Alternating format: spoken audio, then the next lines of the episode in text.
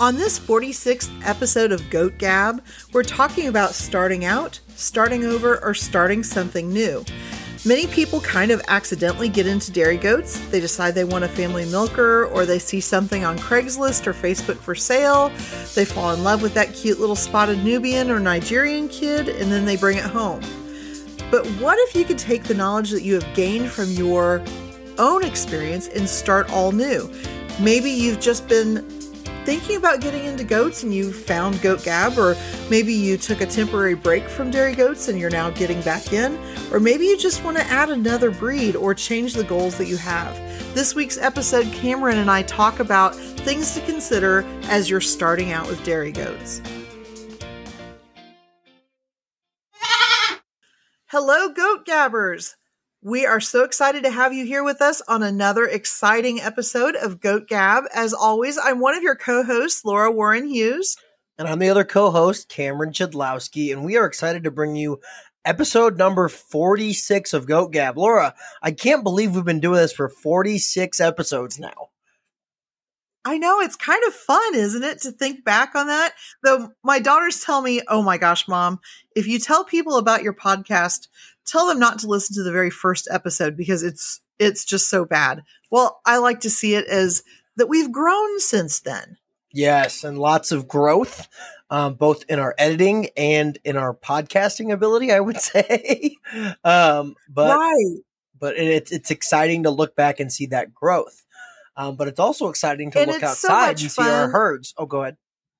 All the people that we've met too. I mean, oh, that's just yeah. that's just been so much fun. Oh yeah, absolutely. The people, um, the the places that this podcast has taken us, um, it's truly brought lots of joy into my life, and I know your life as well, Laura. Yes, very much so, and yeah. um, a lot of friendships and a lot. It's it's just been fun. So thank you all for being on this journey with us. Yeah, but let's talk about the goats. And Laura, you had an exciting week showing your goats at the Missouri State Fair. Well, it was a lot of fun at the state fair. Um, you know, to quote one of my daughters who put something I think on our Facebook page, it's like coming home, and it and it always is. Um, I look back, you know, one of the one of the nice things, a positive thing about Facebook, is when you can look back over your memories, and it was really neat to look back at the 2009 Missouri State Fair picture I put up of my three girls with our foundation doe.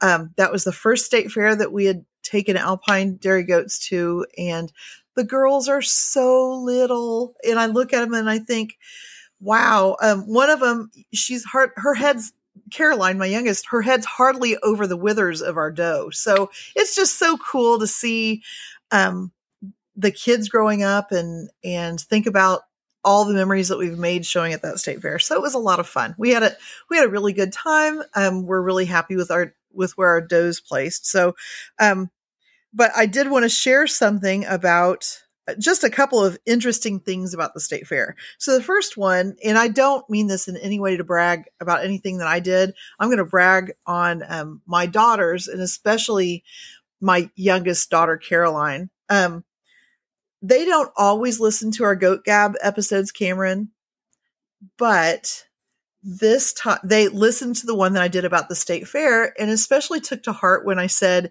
you can't look like a hobo. okay. Okay. So, so first of all, they all realized that that meant that you can't wear pajama pants around the tack pen all day. Not that they did, but sometimes they wore it a little bit later. But um, we didn't have any pins where we had like cots or everything out. We cleaned that up by seven in the morning every day, you know, because we're alpine showmen, so you have to show at eight o'clock in the morning. Yeah. Yeah. And then um, Caroline just she was just constantly up, moving around, sweeping, filling water buckets, refilling hay, and and all of us helped with that. But that was really her thing. She had a broom in her hand all the time, was always sweeping, answering questions to people, shutting tack boxes, making sure the feed was put away. Um, just really had our pins looking just like they should look for a state fair. And I just thought that was so neat. Now, along with that, I think most state fairs give a herdsman award. Um, yeah, or, so, or something like that. Yes. Right. Uh huh. And so we've really always wanted to win it, but haven't in the past. And I didn't really feel like that we probably had a chance to win it this year because uh, my middle daughter was um, working for the sheep barn where they show the goats at and was one of the superintendents this year. So I just really didn't figure that we had a, a chance chance because, you know, she was there. So the very last award that they gave out at the state fair was the Herdsman Award, and we won that. And I'm just, I was just so proud um, to see the hard work that my daughter put in that paying off. You know, that was that was pretty cool. Yeah, you definitely have the right to brag on that. You have some pretty awesome kids, if I do say so myself. I, I might make fun of them every once in a while or yell at their sh- yell at them for their showmanship goat, but you do have some great kids, I will say. Well, heck, I make fun of them too, Cameron. So it's, it's okay, but but you know, all those years that I complained about and and have complained on the podcast about, you know, a, a show mom's life at a show is uh, throwing away half drunk bottles of water and pop the whole weekend. Um, Caroline did that for me and she made a point to point that out. So that was kind of fun. Another thing that happened at our state fair that was really cool. Um, we had one heck of an Oberhasli show. And it's been many years since Missouri had a lot of Oberhaslis. Um, most of the time we're official, not always, but but it's usually one breeder really working hard to make it official. Um, this year we had several breeders that brought in just some beautiful Oberhaslis and um, best of breed Oberhasli, grand champion and best of breed Oberhasli was a first place milking yearling. And she really, really, really was deserving. Just a beautiful little doe. So um, we all went in for best in show and I'll be danged if that judge didn't make that milking yearling best in show. And Cameron, I don't know that I've ever seen that happen before. Have you? No, I haven't, and I've never done it myself. Um, and I really think it takes it, it, takes a spectacular animal to do that. Even uh, just a first freshener in general to make them best in show over the added maturity, the added production, the added um, body development of the older does, and it truly takes a magnificent animal. So kudos and hats off to that animal yeah, she was she was very beautiful. I I didn't get permission from the breeder to say who she was, so I don't think I will. But um, it's always fun when somebody wins best in show and the whole um, arena cheers for him. And this was certainly the case with this one. She was a beautiful doe, so that was kind of fun. Yeah. Um, something else that my daughters and I talked about a little bit, Cameron. We really feel like at the state fair, but also kind of in general at all the shows that we've been to, people have just been really nice. Yeah. Yeah, I, I think. Do you agree? Yeah, I think so. And I felt like, um, obviously, in 2019, we had been to some shows that we hadn't been to in previous years before. But then going back the second year, it just seemed a lot n- nicer. General attitude was better um, compared to 2019. And, and not that's not to say that you know, because for some reason or another we were showing up shows that we had never been to before. But the overall attitude has just been I'm happy to be here. I'm happy to see you. Let's talk goats. And I don't care who you are. We can talk goats with anyone just because we haven't seen each other in a long time. Yes, I, I agree. And the the helpful attitude, just everybody helping everybody, even you know, newbies hey, can I help you? Even if it's just holding animals or being in group classes, I just felt like there were smiles on every face and people were just just kind and happy to be there. It was it was really awesome. Yeah. Yeah, I have that general vibe this year as well. Yeah, so so that's kind of a, a good wrap up. I I think this is our last show. We may may hit a buck show. Depends on if I, you know, really feel like I can't not go to a show. um, but um, it's kind of nice to pack the tack away for the last time and um, sort through the tack box and get all the things that are going to explode when they freeze this fall if it ever gets cold again. And, uh, yes, uh, you know, kind yes. of get from there. We're going to have an episode later on um, about unpacking the show season as well after my last show here in a couple weeks. So be on the lookout for that because it's just as important to pack it away uh, as it is to pack it for a show. And I think both of us have some good things to share about what happens when you don't do a good job of it. Yep, absolutely. yeah. So so that's my life. What about you? Uh, this week we went to a goat show as well on Sunday. Um, and it was a special one. And I'm going to try to not get emotional about this because uh, it's hard. Um, this year, the Illinois Dairy Goat Association lost uh, one of its members, Mark Oldfather, and he was just a, a special guy. Always a smile on his face, always there to help you. Never said no to a, a request for help. Great guy to talk to, and a hell of a trailer backer. So we and we needed that oftentimes in life. So uh, his goat show that him and his wife Penny put on uh, was this weekend at, at the Fairbury Fair. And we had the opportunity to go, and we had the opportunity to see a lot of our friends, and it was just so nice to sit and visit with our friends that maybe we hadn't seen all show season. It was so nice. This is the first show I sat and actually watched the show to some extent. Sat near the ring, watched the show for like a whole breed. It was it was nice. It was great. You know, Cameron, I know in the past we've kind of mentioned this a little bit about um, when you go to shows that aren't multiple ring shows, how nice it is to be able to sit and watch. And uh, I think your weekend experience proved that out again. It, yeah. Sometimes it's just nice to do that. Yes, absolutely. It was great to see, um, you know, our friends and, and kind of, you know, this is the second to last show for us, but it's 45 minutes away. And, and it was, it was great to see them and, and really um, do something that Mark loved, which was show goats and really uh, memorialize that. And then we had the honor of winning um, best senior doan show, which is a traveling trophy now in, in his name. So, um, truly an honor. I'm, again, I'm trying not to get emotional here because he was an awesome guy and someone that will be missed in the Illinois dairy goat community um, for the rest for for um, for a while. So yes, I love that. I I hope that when it's my time to to um, check out of the the show ring here, um, I can't think of a better way to celebrate somebody's life who loved goats than um, to have a show. So I think that's pretty neat. Yes, absolutely. On a happier note or a sadder note, I don't know what you want to call it here.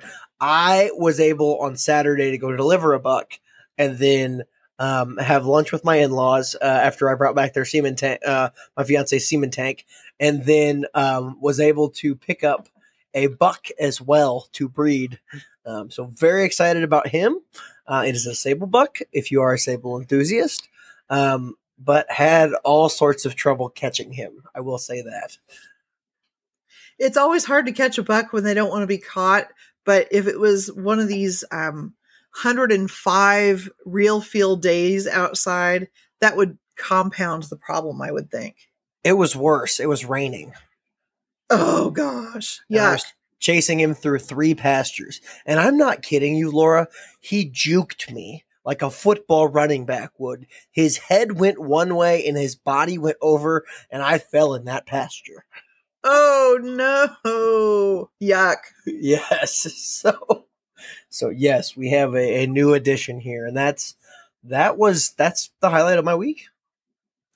Well, sounds like sounds like a busy one. So, anything you want to talk about happening in the world of ADGA? Well, it seems like in, in the ADGA world, they're getting caught up in the office. Um, and again, if you do have outstanding paperwork, it is being requested that you one probably either contact your director or two submit a ticket in order to get that done. So that is exciting and progress is coming. Um, so I'm excited about that. I guess I, would like to see. I'd like to hear the progress more about the the story side from what is happening with these enhancements, what specific enhancements are coming out, and then what enhancements are in the docket as well. I'd like to see that some type of public document made available. Well, I speaking of public documents, I mm-hmm. do really appreciate um, the emails that they send out periodically on how to do something. It's almost like you should print those off and put them in a little binder so that when you need to, um, well, the one that came out today, I think, was on AI memos. Yeah, how to do that so that you've got in the future. I think that's, I think it's really an awesome thing, a, a good way to keep in touch. I wonder for the people who don't have email I wonder how they get this information, but hopefully it'll be some place that can be accessed. Mm-hmm. They almost need like a, a, wiki site on how to do these things, or some type of help guide, or some type of database of, of tutorials, or something like that. Um, yeah, and like, I agree. And just have a whole training system, maybe YouTube videos or something else. I don't think anyone listens to the office. At the office listens to this, but just just some things that might you know help the members there. That's a good idea. Yeah, for sure. Yep. Also, Laura, and we talked about this earlier. The the big time where Laura Warren Hughes steps foot in the board of directors meeting. Director Warren Warren Hughes uh, convention is coming up. Well, and and Dr. Ed also, so we'll be part of that freshman class there, so that'll be fun. Yes, um, and you write, Laura. Why do you think people should consider attending convention? It's a little pricey. Um, you know, it's in Arizona. I have to take time away from my goats. But why do you think people should attend? So I'm going to quote um, my late husband, Scott, who was a dairy goat guy. And uh, when we went to conventions when we were much younger, he said, an ADGA convention is the only place that dairy goat people can get together and try to convince each other that what we do is re- even remotely normal. now, I don't know that that's a great selling point for a convention, but going off of what he said, I, would like to tweak that a little bit. Mm-hmm. The cool thing about an ADGA convention is you get to spend a week in a beautiful spot with a bunch of really nice people that don't smell like a buck, that don't have hair stuck all over them because they've been clipping udders. It's not, um, you know, a hot, sweaty goat show that you're hanging out or a buck collection.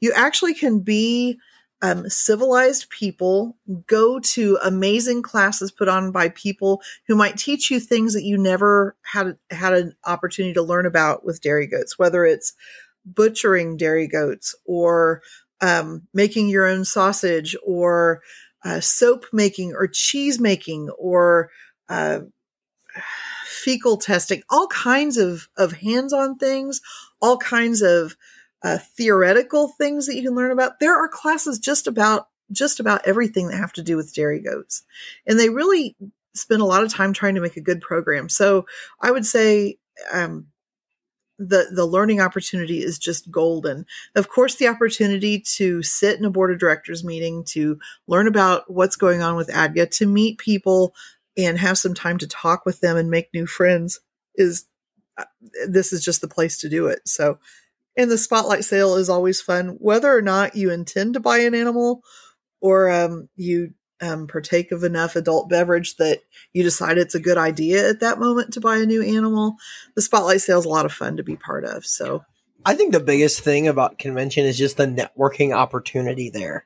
Um, and I think you hit the nail on the head, but it's truly an opportunity to meet some of the people you might not idolize, but people that you want to pick their brain on in a face to face scenario.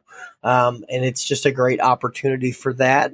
Um, and, and, it's always good. You know, we have we have Facebook, we have email, we have phone calls and everything, but nothing. I, I repeat, nothing beats a good in person conversation.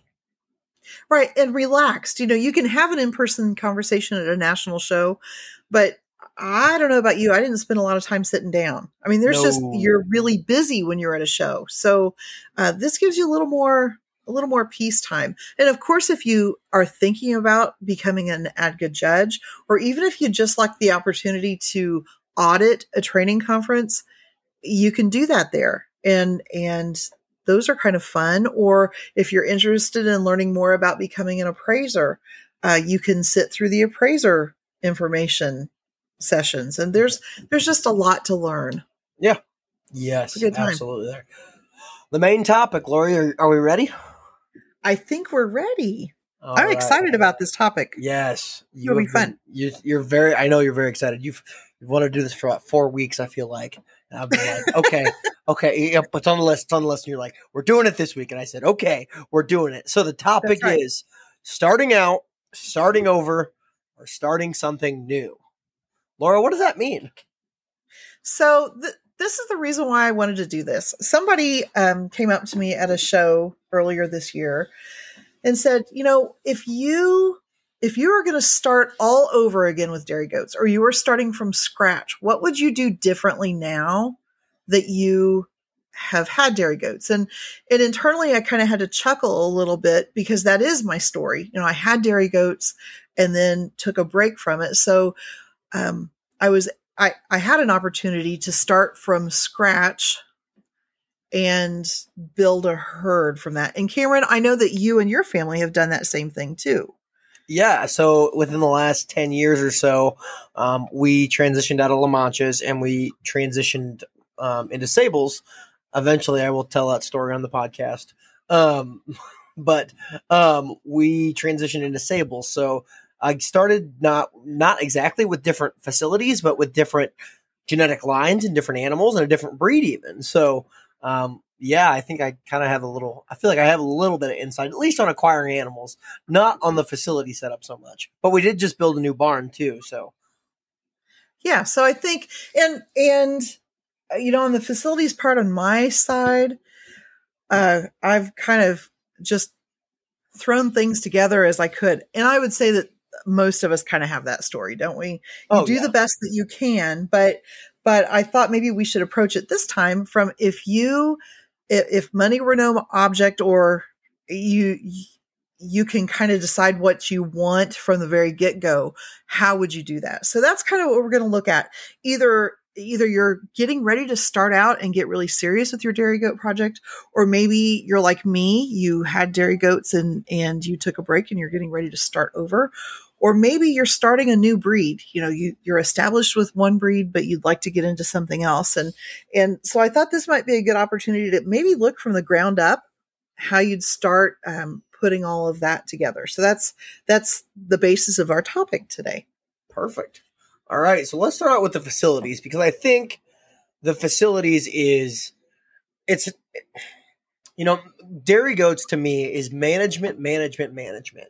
You can go out and buy, and this is my opinion, subpar genetics and still do probably okay at a goat show with subpar genetics if you manage them really well. Wouldn't you agree? I would agree with that. And on the flip side of that, you could go out and spend lots and lots and lots of money buying the very top animals in a specific breed but if you can't manage them, they're never going to reach their potential and you're probably not going to do very well with them. Yeah. So the facilities, Laura, and let's talk about um, you know, kind of how you envision your barn, your room. How do you how would you kind of plan your own facility there? Well, I think the first thing you have to think about and and this is a hard one to think about you have to make sure that you have enough room. And and whether that room is talking about pasture room if you're going to raise your animals on a pasture or dry lot room you still need to consider how much room you have or it's barn space. Um, having an idea in your head how many animals you actually would like to cap your herd at and then make sure that you have enough room to do that or that the property that you have allows you to expand if you decide you need more. Because face it, it it's kind of like um, anything else, you can't build a barn too big. yes, but if you're building it too small, it becomes a problem with you if you have an insane amount of goats like we have had Definitely. Um, but I will say they're at the University of Langston. Um, they have a certified dairy goat producer. Um, certification. So um, they have actual material on like correct stocking densities in terms of barn space and what is needed there. So my advice to everyone that would that would go out and wants to build a brand new facility, start there and do some of the university research, and then just go maybe a smidge bigger. Very interesting. So is this is this a, a course that you that you sign up and pay for? No, it was absolutely free. The, the when I took it, I just had to pay for the certificate. Awesome. That's really cool. And that's through Langston. Yep. Good to know. Okay. Yeah. Very cool. So I think, you know, uh, maybe your the space that you have is limited by the property that you already own, which mm. you know is is a good thing. You got to be limited by something. You can't I, have yes. an endless number of goats. Yes, I think and I think almost being too big it can be detrimental to a herd as well. Um, and you know, I think Laura, we've we've seen it in some herds in the past. So, um, but you know, making sure you understand the correct number of animals that you can have on your property is really important. But what, Laura, anything specific about the barn wise before um, you know, do, would you like individual stalls? Do you like small group pens? Do you like everybody together? What are your What are your thoughts there? I think you have to if you're going at it with experience yourself, you kind of know in your head what you want. Mm-hmm. Um, you know, like for me, my preference, I really like a big open barn because I feel like then you can make smaller pins if you need to or separate pins if you need to. But but the barns that I admire the most, and and I'm saying this up front, I do not have this, but I'm going to. Because like most of us, um, I made the decision to get the goats before I either really put a lot of thought into uh, the facilities that I had. So, as I said before, things are kind of cobbled together, and um, the barns that I have have to be hand shoveled. So that's for the birds, and I'm going to say that up front. Whatever you do, make sure that your barn can be cleaned by something mechanical, not your back and your arms. A hundred percent agree on that. I, I, I mean, I, have done it both ways. The, the mechanical is uh, a lot easier, but I will say one thing about that is make sure that you do not build your barn to make it so complicated that a novice operator could not do that, could not clean it, because that's the situation we're kind of in. So we often struggle at times and are in fear of breaking our current setup because of that. Oh, yeah. I never thought about that. Sure. If you're not great with being able to turn and maneuver um, um, a skid steer, that might be challenging to get that barn clean, right? Yeah. Yes, absolutely. And so I think if if you do make the decision to, to put individual pins, make sure that they can be taken down easily yeah. and reconfigured again for cleaning purposes. Um, a lot of people like to use kidding pins. I don't. I don't like kidding pins. But I, you know, again, I think if that's something that's important to you, having an area of the barn that you can have kidding pins and especially ones that can be easily cleaned and moved and taken down when you're done with them is important. One thing about kidding pins I will say is maybe have it in an area that's close to, um, if you live in the Midwest, somewhere where it's warm. Um, because you're going to be spending a lot of time out there in the winter, or somewhere close. I like it in our facility because we are really close to the kidding pens or just on the other side of the milk parlor actually which you know could have drawbacks or whatever but we can be doing something trimming hooves or doing udders or something like that and have the kid pens as well so you don't have to feel like you're running from one facility to the other checking things. Well and on that same note cameron if you can configure your barn so that you either have wi-fi or some wired camera system so you can yeah. see what's going on in the barn. Oh gosh, that makes nights so much better when you're watching for ki- does kidding. Yeah, I agree. I agree on that. I think it's important to, um, I, again, this is my personal preference. Kidding pens are my per- personal preference um, as well. And if, if it were up to me, I would have my kidding pens probably in a different area than the kid kid growing area. You know, the kid raising area um, just for potential better disease control of things there. Well, so that, yeah. So let's talk about that a little bit, Cameron, because you guys have a really neat setup for your kids. Yeah, we do. So we um, have a um, giant concrete slab, basically right that's adjacent from our milk um, bar or milk area um, that's where our kids are. So it's really nice. And we pasteurize in the barn and do everything. And then we just take the milk right from the pasteurizers to the kids. Um, so it's super, super nice and convenient there. But we actually are able to separate kids out. We have about, at its peak, we'll have about five pens, um, each with different ages. So our oldest kids will go in one pen, our next oldest kids and our youngest kids, and maybe there'll be a pen of, of bucks in the corner, um, and then there'll be a, an obscure pen. Maybe that's our pen that we're selling or has been sold as well there. So we can, we can have about five different pens to really help um, grow each pen. Yeah, I think that I think that's a brilliant thought. Um, we tried something new this year where we put kids in our garage on concrete. And I know that I've mentioned before, we did all of our kidding in the space of about three weeks. So they all lived together for the most part. But having our kids on concrete where they were not in um, proximity of mature goats or on land or, you know, in dirt where other goats had been, we had the fewest parasite problems and the best growing kids that we've ever had. So Um, you know, I'm not saying give up your garage for your baby goats, but having having a facility that you can keep them separated and clean really can help can help you grow successful kids. So, yes. you know, whatever you do, make sure that it's an area that's easy to clean, you can sanitize it, and it works well for you. I think also having a play having a good place to store hay and feed and equipment is so important too. Oh yes, I think almost and this sounds crazy, but if if if I had an unlimited budget, um, then I I would build a whole other facility just to store hay. Yes. Oh gosh, because you could buy all of it at once. You could have it tested so you know exactly what you're feeding and adjust your feed ration to that. Um, I, Cameron, I think you're kind of in the same spot that I am. I don't have a, a lot of area to store hay, so I'm always buying little bunches of hay and it gets it can be really difficult yes. especially when everybody's sold out. Yes every 14 days we go see our hay guy and i i love brent to death.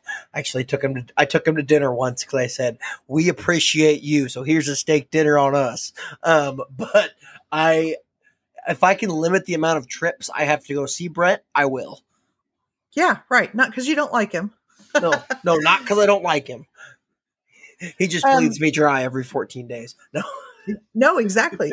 uh, but speaking of that, Cameron, can we talk about the flooring for your barn? Yeah. This is a topic that I see that comes up a lot on um, goat chat groups and so forth. What kind of what kind of a floor do you think is the ideal if you could choose what you were going to do? So, oh, that's a great question. Um, I am a huge fan of concrete, um, partially because it's easier to clean. You know where the bottom is of the concrete. Um, Whereas if it's dirt, you don't necessarily know what it is, or if it's a lime. Um, also, right. with a lime, we and we just actually limed our pens the other day. When we put the put the blade down for for our um, skid steer, we dig up a little bit of that lime every time. So every time you clean the little piece of lime is is getting, excuse me, um, uh, like eroded away. I can't even talk right now. Eroded away. So I prefer concrete. Um, just everything concrete. I yes, I agree with that, but I have a question for you on this. Yes. Yes. I've heard people say that they're worried about having their goats on concrete because they feel like it's hard on their feet and their pasterns especially. What do you think about that? I would say we've had less problems with that uh, we also keep a very dense, I will say dense, um, amount of, of bedding in the pens there. Um, I call my dad the king of straw because uh, we went through about a hundred bales of it. Uh, granted, we had goat shows and all in about maybe a month and a half ish. I don't know. We had a lot of goat shows in between there, but that's nonetheless here nor there. But um, I think if you keep a really solid amount of bedding on it, I feel like you're not going to get a lot of degradation of the the pasterns that people would see. So, what about the concern about concrete being cold in the wintertime? Have you found that not to be true? No, I, I you know I will say that um, that it is colder. I will say that we also generally don't clean our barn. We might clean it once in the winter and then bed down really really good. Um, when we do that, um, but yeah, I agree. One thing we also would do, we do this with our younger kids, is we put shavings down. We'll do a layer of shavings on the concrete, and then we will do um, straw over top. Right. No, I think I've seen how well that works at shows. That makes sense to me. Mm-hmm. Y- yes. What about Laura? You you have a dirt floor kind of in your milking area. Oh, I do, and and I don't like it. I mean, the okay. only the only thing that's nice about the dirt floor is, um, you know, it does absorb so mm. I don't have issues with it. But we have a lot of drainage problems. Um, so when it rains outside, my barn turns to mud, and so I I'm not a fan of that. So I will have concrete someday. So awesome. Yeah, I, I, I like that. I can't wait to come see it. well, uh, it's probably going to have to be when I'm retired. oh shoot! Oh, um, um, let's but, talk about the milking area. Oh, can we go back for a minute? Oh yeah, sure. Let's let's talk about drainage. Have you ever thought about your drainage in your place? Well, yeah, it's bad.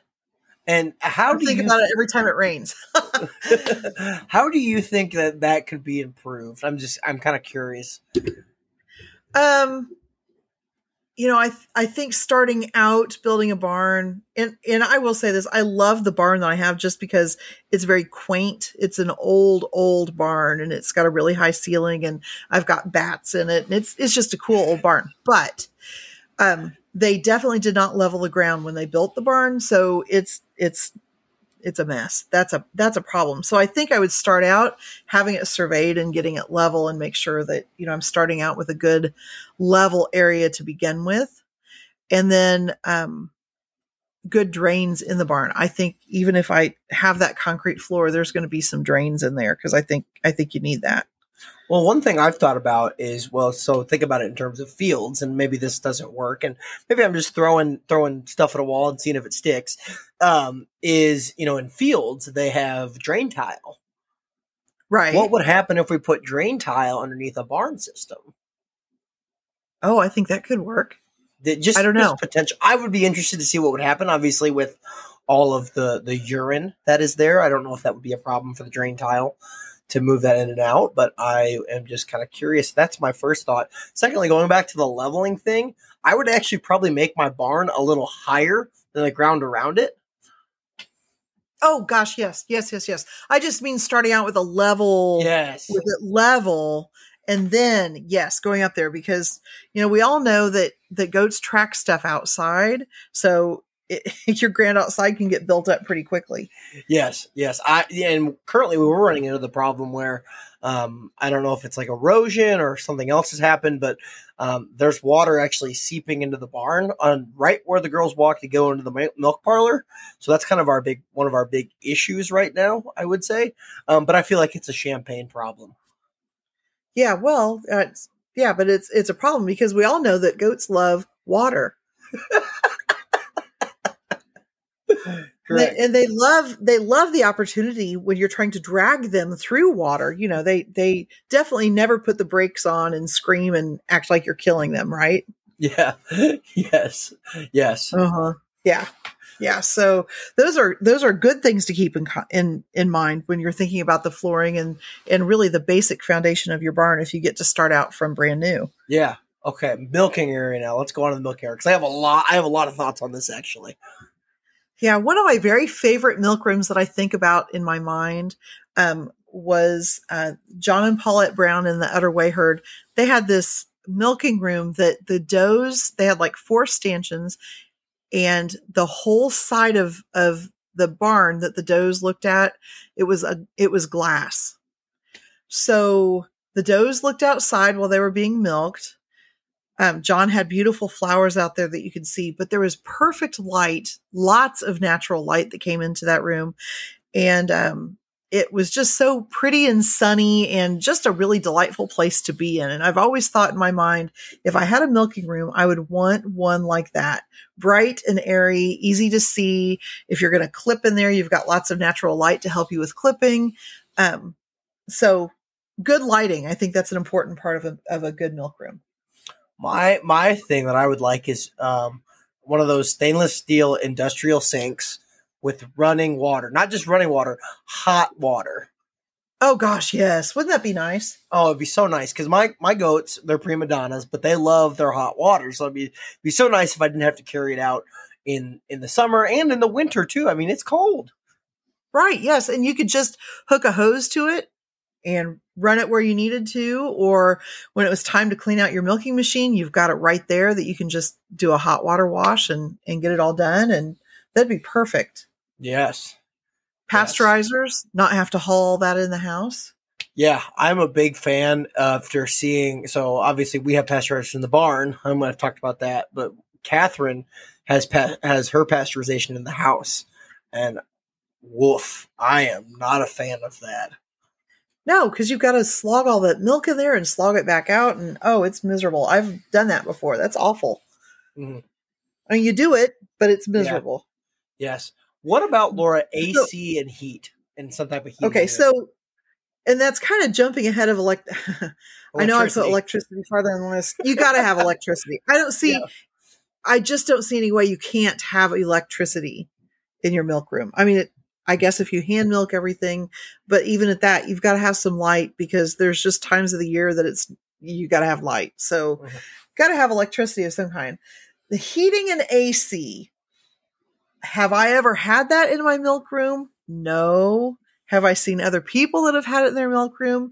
Yes. And am I really envious of that thought? Oh, heck yes. Wouldn't that be nice to be able to take your coat off when you milk your goats in the wintertime because your milk room is nice and comfortable? Yeah, I agree. I really like that there. Um, and yes, I've not, we don't have uh, uh, AC or heat in our milk room. Um, what we do have though is we do have a giant overhead door that we can actually take down um, there, and so it kind of locks in all of the the heat there from our heating furnaces. So that's really, or not our furnaces, but our um, heat warmers the, with the propane um, propane heat warmers. You know what I'm talking about, right? I do. So you have those in your barn? Yes, we have those in our barn. Oh wow, that's wow, that's really nice. Yeah, yeah. I don't. So that would be nice. Um, and Cameron, come on, can't you just picture it? a nice, cool, big room that is your milk room, but oh, hey, I can also clip my goats in the air conditioning. I mean, wouldn't that be lovely? I'm envisioning it. Yeah, my back still hurts thinking about it, but yes. I mean, I think you know if if you're going to go for the gold, man, that would be that would be the top thing to get there. And you, um, gotta ha- and you gotta have concrete, and you gotta have, and, and you talked about earlier, some type of drain. Yes, you have to have a drain so that you can hose the whole thing down when you're done. Yes, and that's that's that's something I never thought of until I toured a friend who was a small scale dairy person in order to become grade A, grade B, something like that in the state of Illinois. All the walls had to be washable. Oh, yeah, I didn't think about that. Sure. So, yeah. Uh, and, and, you know, I don't know. I, I don't think she's doing that still, but she when she was, they all had to be washable. So that's something if you ever want to scale up or if you ever want to start some type of business venture, I think that might be something to consider. It's like, hey, do I want to design this milk room in case I might want to, you know, milk, you know, 30 goats and it be commercial and sell milk out of my out of my um house or something like that. Right. And and I'm going to throw something else out there too. Um I've only seen this at Lena Kunkel's house, but a big screen TV in your milk room, that can be pretty awesome. I am clapping. I am clapping for Lena. I thought you were going to say she's got a pool in her milk room. No, no, a big screen, and it was awesome. the the TV in the barn is a must, according to my dad. And currently, oh, so yeah, we have. You have a TV in your barn? Oh yeah. Oh we have, my god. We have five TVs in our house that are dead right now because nowhere will pick them up. Oh my goodness, that's funny. Yeah. So, you know, a TV in your barn can can make those days of waiting for kids go by quicker. It can make your milking go by quicker. Definitely can make your your clipping days go by quicker. So, you know, I suppose that's if you're really going to trim it all out, a television would be a good thing to add in there. I agree wholeheartedly with that. Um, the last thing I want to talk about facilities wise is some type of system optimization. I think it's important if you're going to do it, think about how you can do things efficiently in it. So, like um, with your facilities, how where are you guys going to put the automatic waterers? And we'll talk about that with equipment. Um, where are are how are the how's the traffic flow going to be in and out of the milk room? Um, you know, what type of logical flow are you going to have for chore wise in order to make sure that it's done efficiently? Because you don't want to spend, well, maybe you want to spend, but some days I don't want to spend four hours outside doing doing chores. Right, and and you want to remember save your back, save you know your body because farming's hard work and goats can be hard work too so think ergonomically what makes sense what what conserves your your mo- motion so you can get things done efficiently as you said yeah system optimization i talk about that a lot because sometimes we don't have that here at my place well f- frankly most of us probably don't have it because again we just kind of put things together as we go without a lot of thought to it so yes yes what so I think equ- Oh, go ahead. Yeah, go ahead. Equipment. Oh, yeah. Equipment. Yes, yes, yes. Laura, how do you like your hay feeders in your dream barn? Um, well, I don't know. Okay. I don't have a good answer on that. And I'll tell you why. I think goats are the most wasteful animals on the planet. So I have yet to find a hay feeding system that I'm 100% happy with. You're going to, I think you're going to have waste no matter what you do. So, so, you know, I would say one thing about hay feeders if you're putting hay feeders in the barn, which I'd like to have someday, you know, because the weather's so bad here at times, make sure that it's something that you can feed without having to go in to feed it.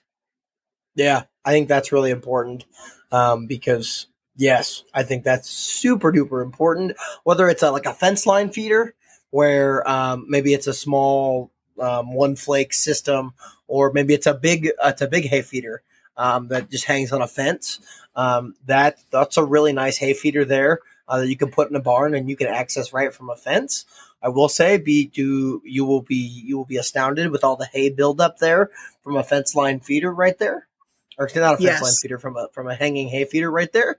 Um, you can do a fence line feeder. That's something as well um, that we've done. We've also done like a, a round bale feeder where we've literally taken a piece of cat like panel and we've bent it around a round bale and, and done that before.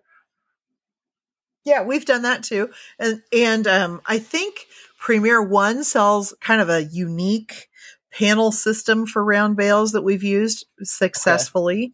that you kind of shrink it around the bale as they eat it. That that okay. can work.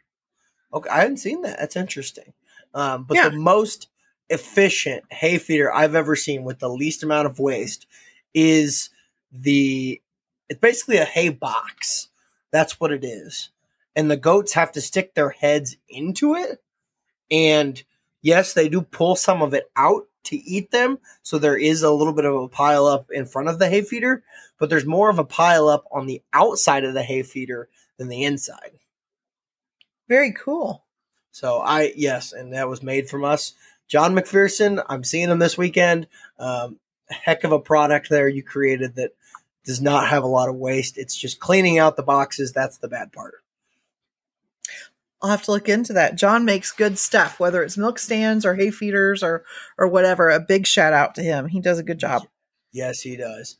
Uh, Laura, grain feeders. You have grain feeders here on the equipment list. Yeah, you know we've used ones that what we're currently using are just ones that you hang on the fence, and then we take those to shows with this too. But you know, there I've seen some fence line feeders, kind of like you mentioned with the hay. I've seen some combination hay and grain feeders. Don't know how well that would work with goats.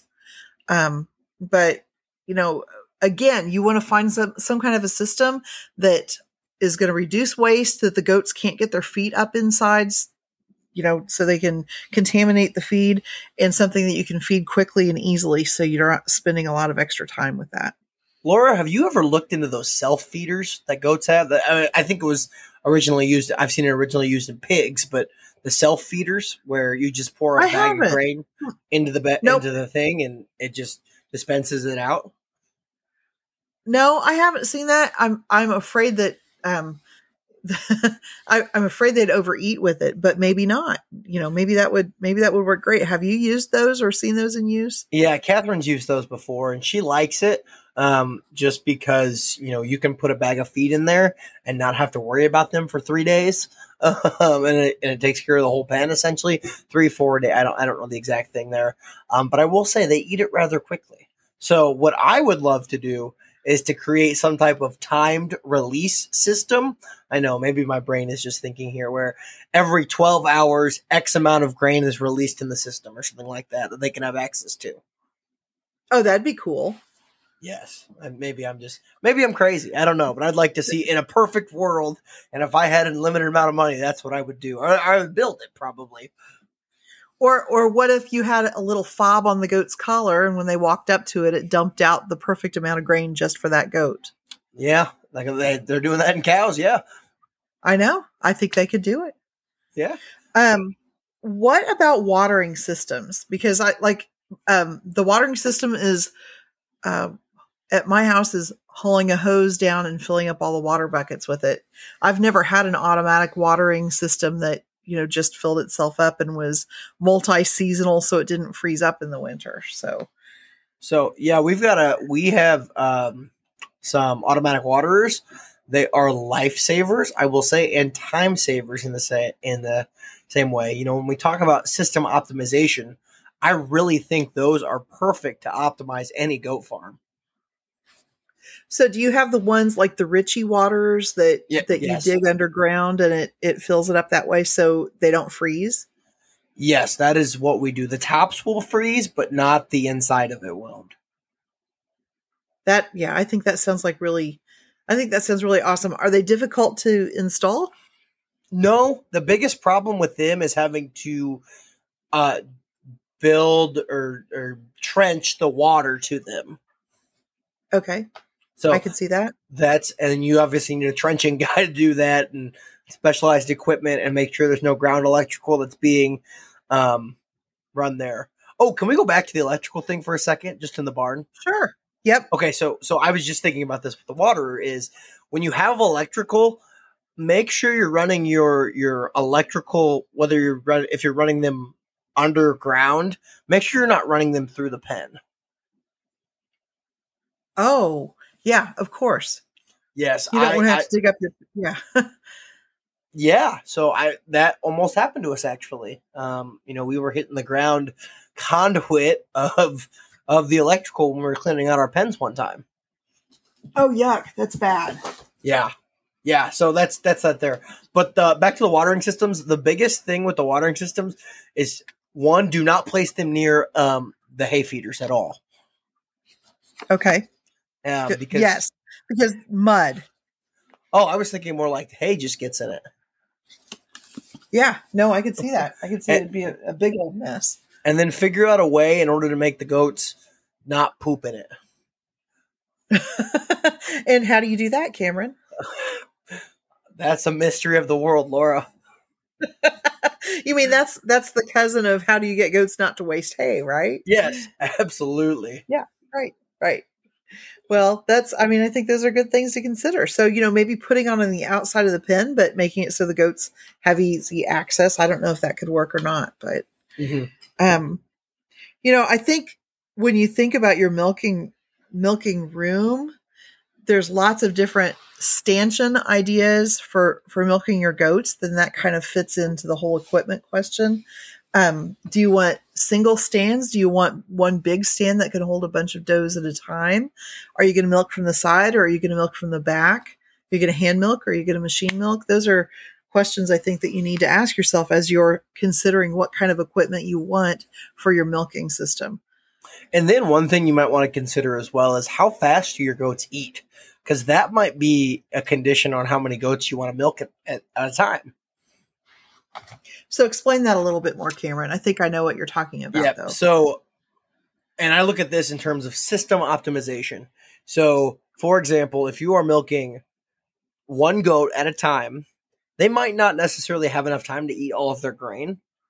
So maybe you want to milk two at a time. Well, and maybe well, let's just say three at a time in order to allow them to have enough time to eat their grain.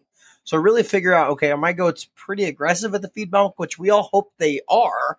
Um, but um, really kind of figure that out before you really kind of look at, hey, how many do we want to uh, milk right now, and what type of system do we want to put in?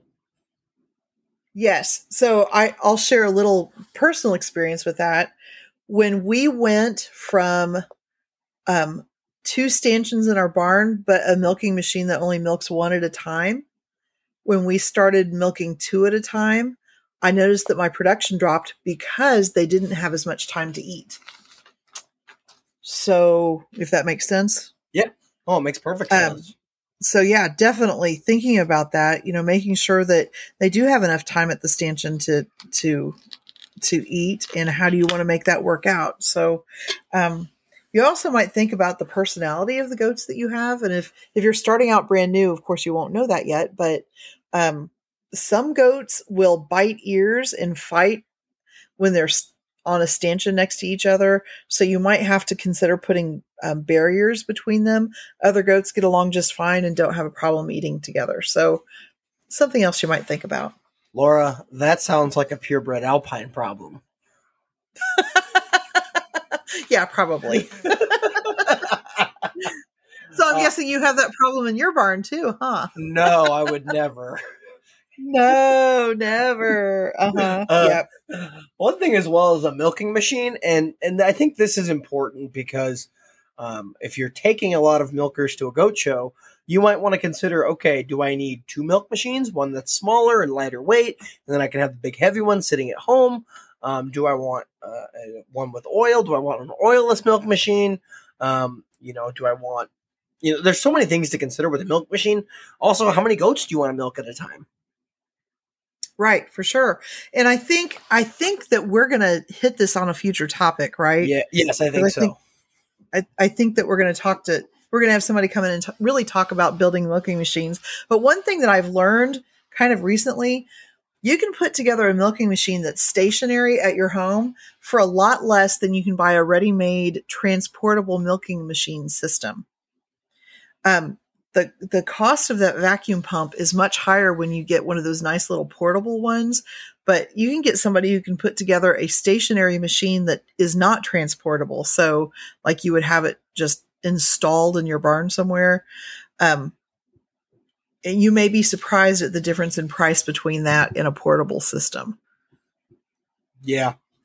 Yeah that's a good one there. Laura any other type of equipment that you think you would need other types of labor saving equipment or anything there?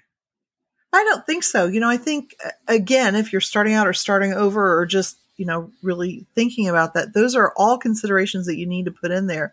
You know, I don't I sure we could touch on things like skid loaders or manure handling systems or things like that, but you know, that's a little beyond the scope of I think what we want to hit today. Just have a plan for your manure. That's always a good thing.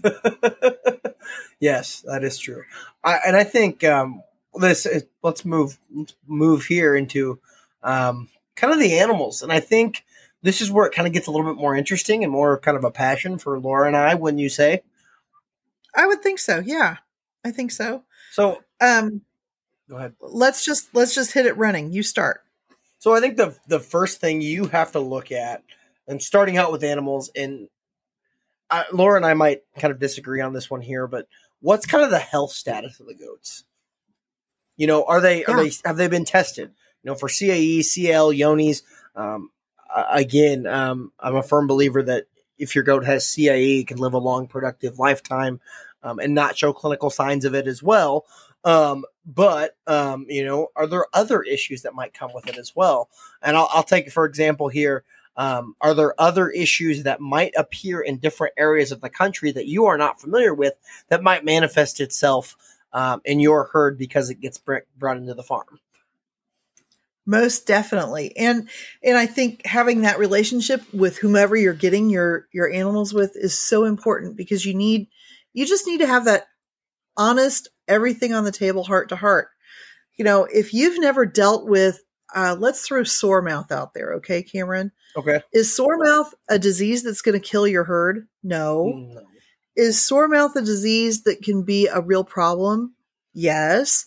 And if you've never had sore mouth, it's going to go through your whole herd if you bring it in from somebody's animals. So, you know, knowing what you're getting into, it's really, it's just important to know what you've got. Um, on the whole CAE question, I would never tell somebody don't buy an animal that is CAE positive because there are too many awesome animals that are positive um, that it would be a shame to lose those genetics. So I'm just going to start out by saying that. But what I will say is don't ever buy an animal that's not tested. Would you agree with that? Yeah, I think I think I understand because I deal with a lot of buyers every year that questions as a, as a seller of goats, I am often annoyed with questions, and I will. That's the first one I'm gonna. I'm gonna be honest with you guys but keep asking the questions because it's important for you guys as buyers to have the mo- most peace of mind that you know that you're getting a quality animal. So don't ever stop asking questions because it's in your every right. And if you don't think it's a right move, say no. Right. And and don't feel guilty about it. You know, it is in the end, you're taking this animal home to your barn. So, you know, if if there's something that that is tripping your trigger inside and you think, I'm not sure that this is a good idea, listen to that little voice inside and just say, you know, I think we're just gonna have to I, I just don't think this is the right time. And just yeah. move on from there. Yes, I agree on that there. What about moving past the health issues there? What about just starting out? Um, you know, how, how do you kind of find a foundation animal or how, or where do you even look? Well, I as I've told people for years and years, I think the best place to start is going to a national show and just observing. I I think that that opens your eyes to the top herds in the country.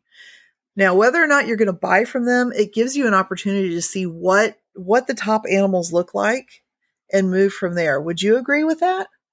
Yeah. And then from that point, I think there's a couple of different ways you could go. You know, certainly starting with a kid many times is the most economical way to do it because kids are easy to ship. They're a lot less expensive to ship than a mature animal. Um, you know, you can you can usually put a reservation on a kid and and you know, start that way. But I would also encourage you to talk to some established breeders. Let them know that you're serious about what you're wanting to do. And maybe they've got an animal that is beyond her prime as a show doe, but that has proven herself as a good brood doe that they would let you have. Or maybe they have twins out of you know, twin does that are milking does, but they have too many milkers in their herd and they really want to see this doe go to somebody's herd where they can develop and, and hit their highest potential.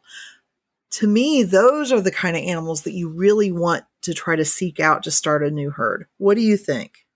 Yeah, I think on that, I, I think the biggest thing with starting out a herd, uh, a herd is do your research on the lines of the goats say, okay, I really like this one, and I kind of want to, I kind of know what this looks like.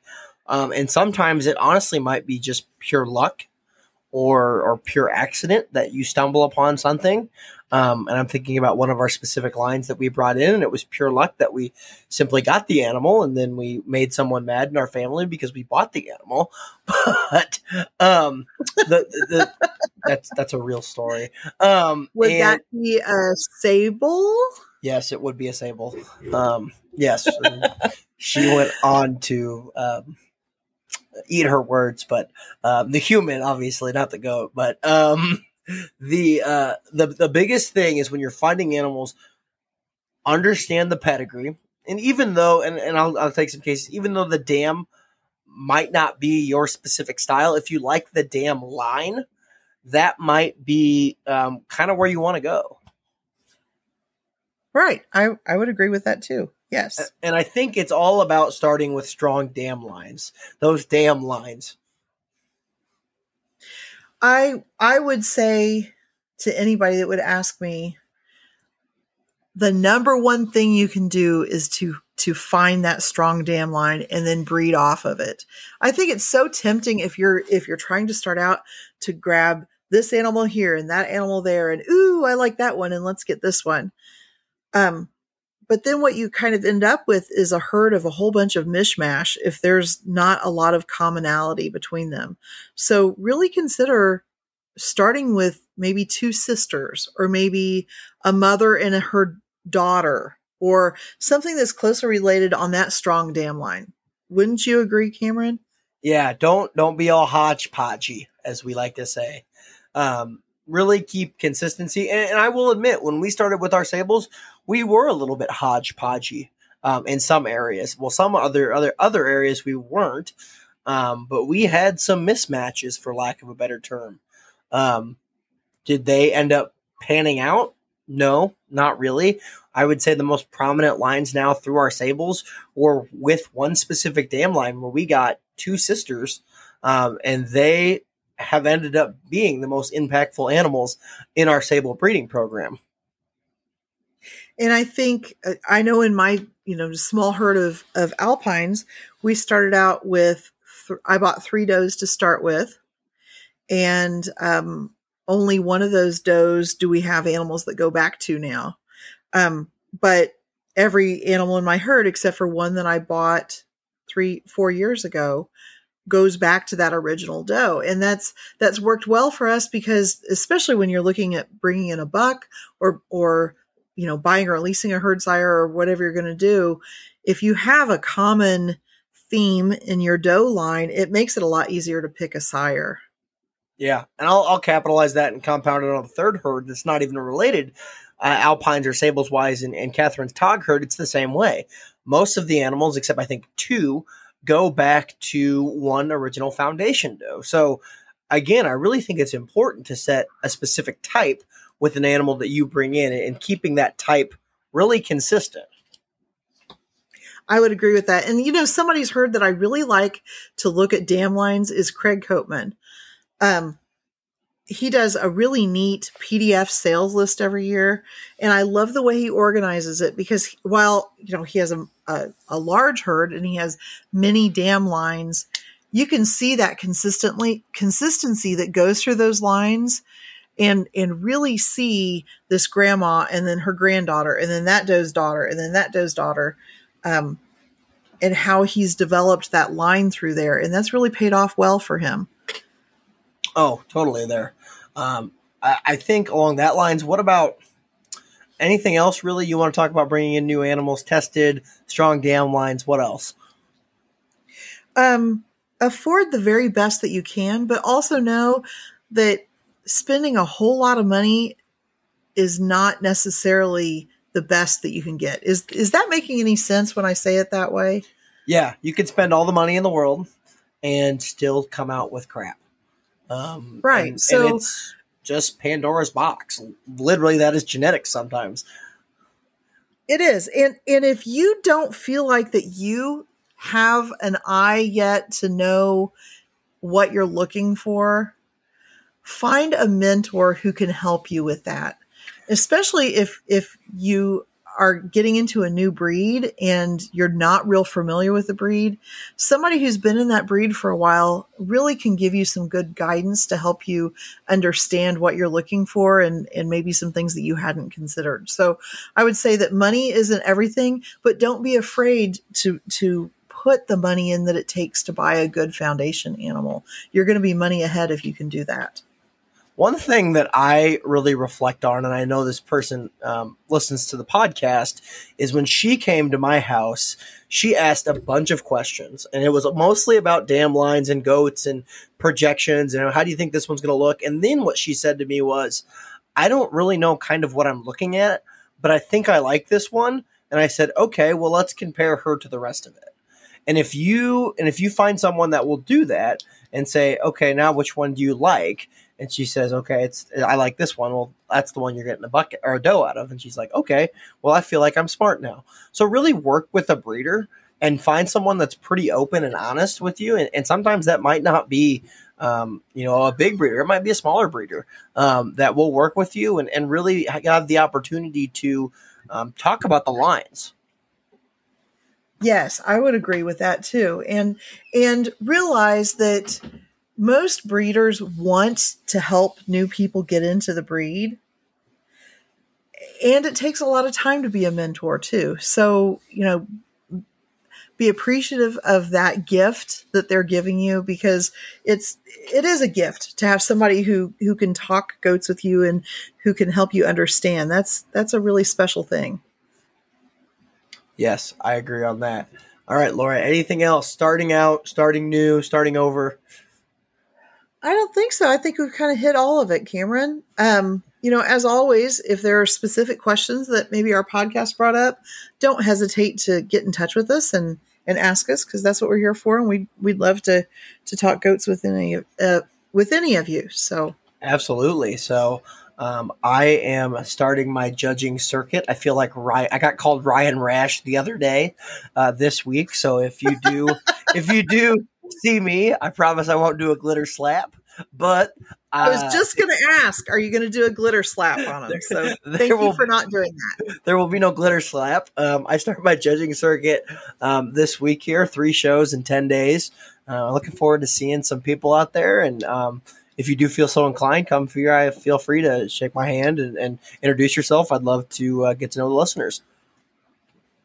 Yeah, absolutely. Um, and as most of you will have discovered by the time you listen to this podcast, we're changing our rec- our um, release day to Wednesday.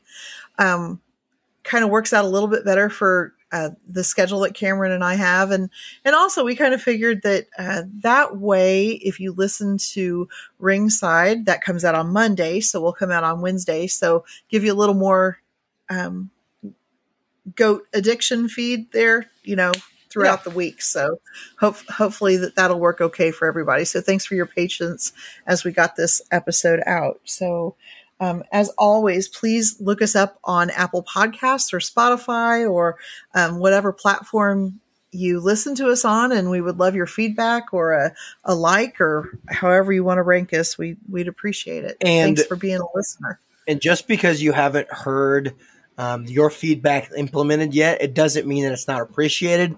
Yes, whoever commented on Apple Podcast and said we need to make this shorter, uh, I we did hear you. I just wanted to let you know that we just have so much to talk about. Right, right. But we certainly do appreciate your constructive feedback. So, um, everybody, thank you for being part of our podcast and have a great week.